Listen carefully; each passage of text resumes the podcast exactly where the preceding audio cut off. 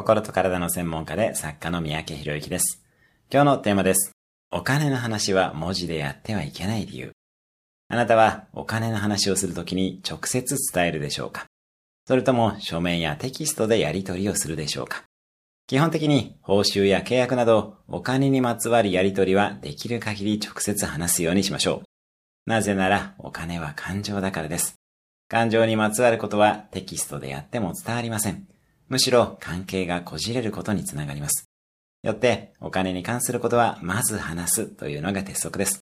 直接話した上で、話した内容を確認のために文字に残すのが正解になります。お金は感情を忘れないでくださいね。今日のおすすめ1分アクションです。自分がお金にどんな感情を持っているかを確認する。今日も素敵な一日を。毎日1分で人生は変わります。